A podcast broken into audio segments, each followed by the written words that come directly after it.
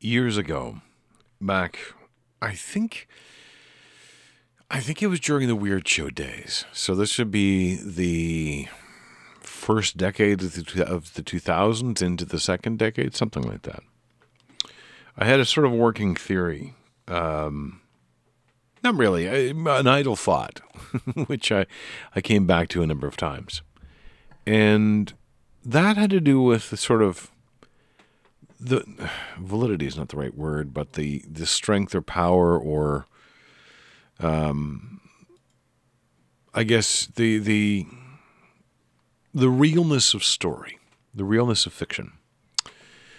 Now I know that fiction isn't real in, in, in a sort of literal sense. That the fiction, you know, read a story. The story is not necessarily a real universe. I'm not suggesting that it is, although there are interesting uh, uh, ideas around the notion that if if the universe truly is infinite, and there's it's a possible story, then that story could exist in in reality somewhere.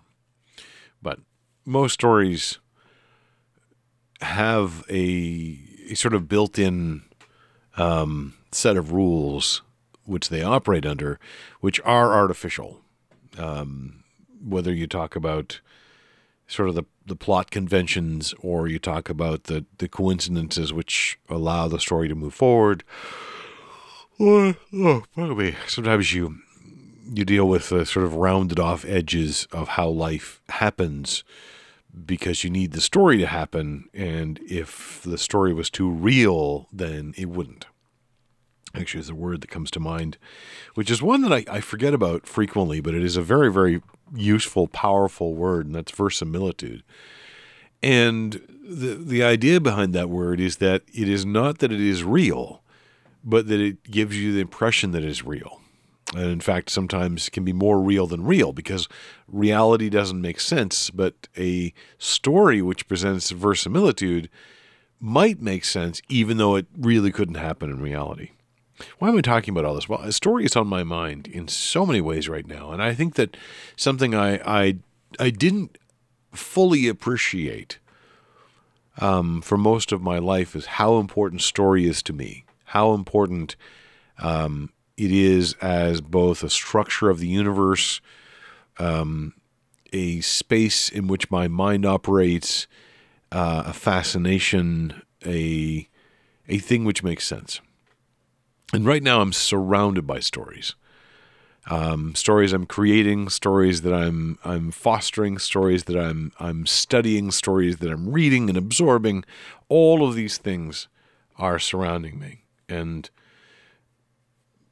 in many ways, my job doesn't revolve around story, but I need to figure out a way to make it revolve around story, both for my own internal logic, but also kind of for that that structural element that story has. Um, because business, it's sometimes described as a story, and there's also a lot of story in business the story you tell about yourself the the motivations you have the the mission statements and all that stuff. Um, the five year vision is a story you're telling yourself because you're trying to figure out what the plot would make sense and where the arrival point would be and how the plot can can move towards that the plot being the business ac- uh, activity that you do and the people involved and all that. But I'll tell you how how how tonight in particular, story seems to surround me. Sorry if it sounded weird there. My computer screen had frozen, so I wasn't sure if it was recording. So, in the course of this day, I have watched a stage play. Um, it was a the Amorous Adventures of Anatol, a an adaptation of a 1910 play by a Canadian playwright the not the original play was not by a Canadian playwright. The adaptation was Morris Panych, a Canadian playwright. It was good, uh, put on by uh, Theatre UNB. Um, I've seen, I think, every production this this season. Sometimes it's hard to see all the productions, and there have been other shows that I've I've missed as much as I love theater. But there was that. I watched another one of the uh, Hallmarkian Christmas movies. This time, uh, Merry Mystery Christmas. Not a great one. Um, at the same time, I was watching that. I was also taking notes, as I do on all of the um, the Hallmarkian movies that I that I watched. My notes were somewhat fragmented as my attention also wavered because I was also uh, trying to devise the story elements of the game I'm running. Um, I have my session of game tomorrow, which I am not as prepared as I would like for. Um, there's a lot of mechanical parts I'm not prepared for. The story parts I'm actually prepared for. I kind of know where the players are going. I know why they're going. I know what they're going to encounter when they get there. I just don't have a map. and it's very important to, to build a map um, for this particular group, group uh, playing online. They really need the visual aid. So, but I, I, I'm driven by story, and the story in that particular sense is also on three different levels, if not five different levels. And I'm not kidding when I say those numbers. It's easy to see. There's a level in which the PCs are operating. There's a level in which the people they're encountering are operating. There's a level on which the universe around them is, is operating, and there's a level on which the the interaction between the other NPCs who are working on the removal of a god, how they're interacting with this story. So all of the stuff is there. And there's also backstory and there's oh man. And it's just a it's a whirlwind. I've been writing notes and different things and I've got them on different pieces of paper and nothing is organized in the way I should have it and holy crap. My week has been too busy because of other elements of story. I am also uh, as I was thinking uh, of while I was at that play, uh, I talked to one of the actors because I'm trying to um, put together an audio drama, which I wrote last month, which needs to be desperately third edit, uh, which is going to be another story. I'm also uh, hoping to get back to editing the story I wrote in 2021 so that I can possibly use it as my Dog Days of Advent story. And this is just, it just feels like it's all around me constantly story, story, story, story. This is also not including the audiobook I'm listening to right now, which is um, it's actually not a story in a way, but it's full of stories. It's a it's a nonfiction book about the fictions of Christmas, uh, looking in particular pretty deep into um, what what's the right term? Um, Scandinavian, I guess, is the right collective term for that part of the world. Although they they have also talked about Celtic myths and and so forth. So while it itself is not a narrative story, every element that the author is bringing in is its own little miniature um, sort of narrative story about the creature or the people involved. And even then, it's only just um, a prototypical example, if you will, and a, and a few, a few um, uh, elements that have cropped up in that story. And then there's the book I'm reading. Um, currently Corsair is one of the books that I'm reading, which I've kind of put down for a while and, and read a little bit recently. Uh, not to mention the book on my phone, which is Silo, um, the first book of the Silo series, Wool. I'm reading through. Uh, not to mention the the little fiction podcast that I listen to, and so forth. And so it's it's everywhere I turn, I start to realize I'm looking at story, and I'm overwhelmed. I'm I'm very much overwhelmed. Um, I was, yeah, I was just kind of realizing um, as I'm trying to do three things at once, as I was trying to create the monster that I need, create the fiction that I need, take notes on this thing, and yeah, um, watch this movie. But yeah, that's why my life is very busy. Um, but if, in a way, it if I can centralize all of these elements, if that's what's happening here, if that's if that's what I'm discovering that I can I can find uh, the common threads of the way that story interacts with my life and re- repeatedly understand how those threats uh, those threads not threats interesting slip there how those threads interact and how I can shape them.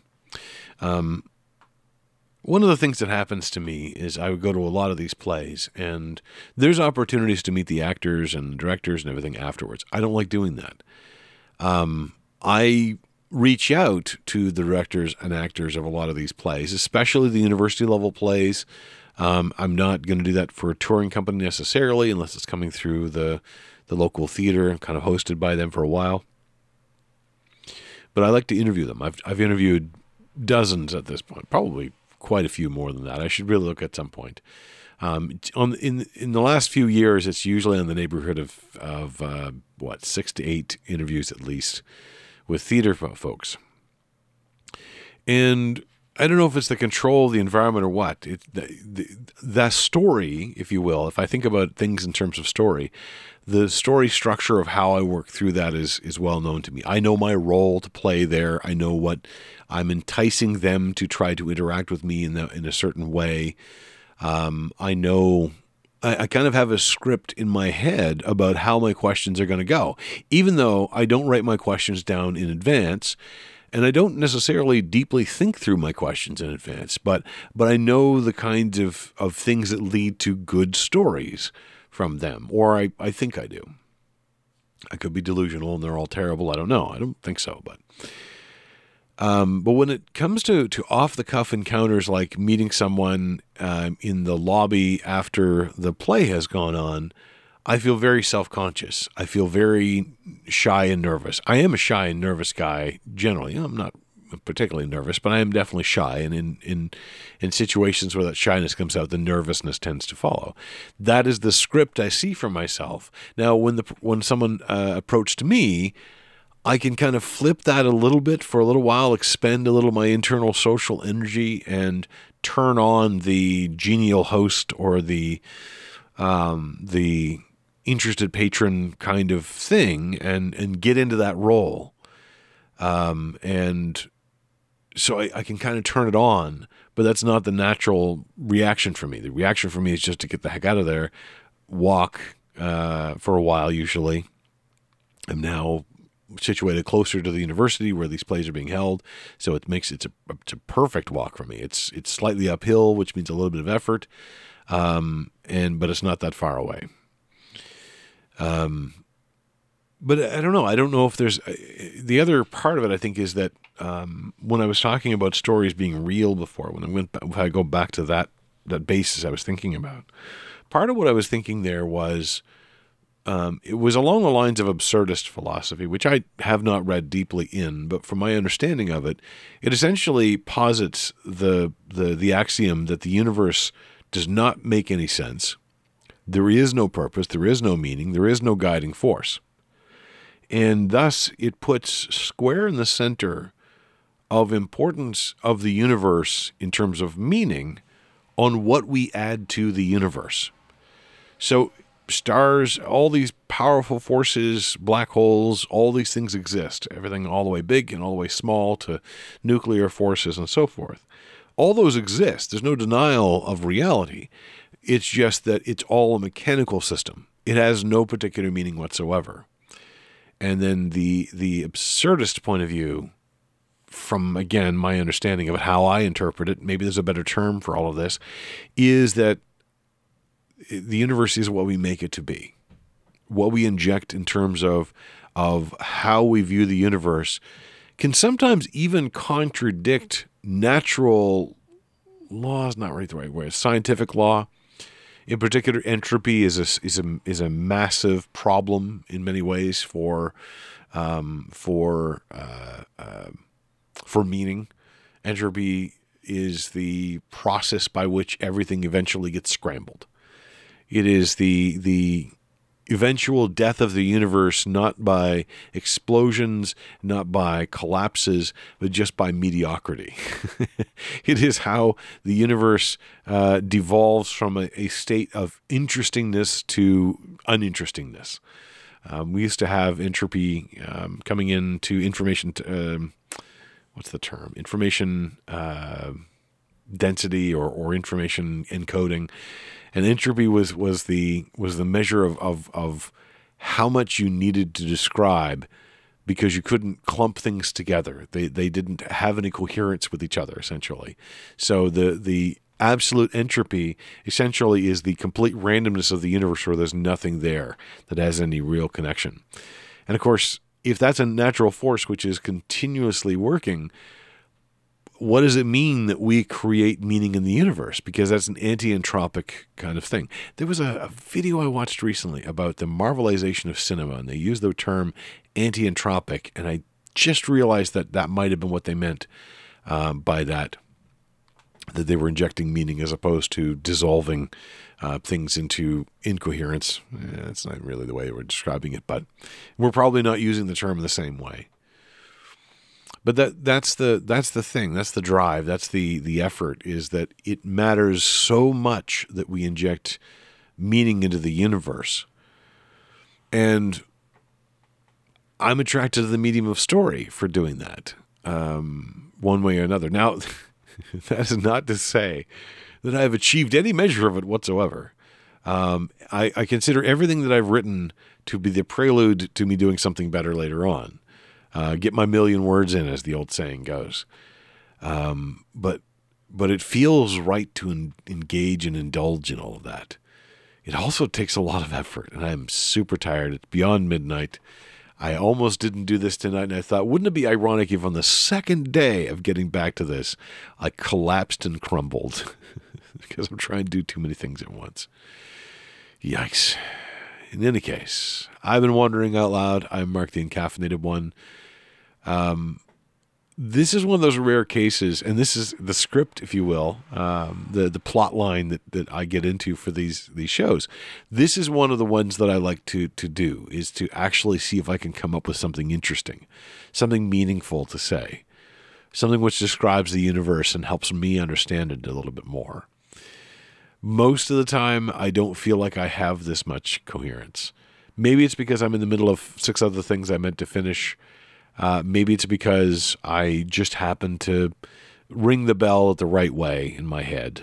I don't know. In any case, I cannot promise neither coherence nor success. I have officially signed up um, for the Dog Days of Advent. Go to dogdaysofpodcasting.com, as always, and you can find a link there. If you've already subscribed to the Dog Days of Podcasting feed in the past, it just magically becomes the Dog Days of Advent feed, feed now. Um, so you haven't missed anything. But most people aren't really gearing up to participate too strongly just yet. Uh, I believe, in fact, there's only one episode, which is a mega episode from one of the Dog Days of Podcasting participants. Um, I intend to do something with that feed. Um, so you will hear most likely episodes here uh, about Advent, uh, about the 12 days before Christmas, is what I've typically done. Um, I'm not really sure what I'm going to be able to do. Um, as I can tell you, all these story things are busy. After tomorrow, I will no longer have game for two weeks to think about. I might even take a break over the holidays. I will be focusing. I still have some work to be done, but I will be focusing a, a fair amount of my effort on trying to, well, finish the audio drama. That's very key because the time is really short on that one and then turn my attention to that story. And if I can manage to get it written uh, or get it rewritten or, or edited down, I don't know if it's achievable within within the 12 days uh, to actually podcast the story. I was looking at it yesterday as I was telling a friend about it, and I realized that it is in the it's almost 50k, uh, 50,000 words. So it it needs to be well, it needs to be edited, which technically means removing about three endings, but it also probably means adding a fair amount of words because whenever I edit anything, it gets longer. And then once I've done an edit, I'm trying to imagine uh, doing 50,000 words in 12 days um, gets me a little bit concerned. Uh, I think the 3,000 word pace that I've done before um, puts it at about 15 to 20 minutes per episode. Uh, and over 12 days, that was 33,000 words. So this would need to be about, what, 5,000? No, 4,000 words, I think. 40 something or other. Um, 45, something like that. Um, 4,500 words a day. So it would be 25 minute long episodes each day. I guess that's doable, but I'll think more about that. I, I'm just rambling off the top of my head now. I can't make a promise that it's going to be done. I've been very reticent to make any comment on it because I don't want to get hopes up. Uh, and in past, I just just bailed of the whole thing and, and ended up creating a 12 part audio drama, solo performed audio drama with five characters. Was it? Good God. Story, man. It's the thing. All right. I'll talk to you again tomorrow.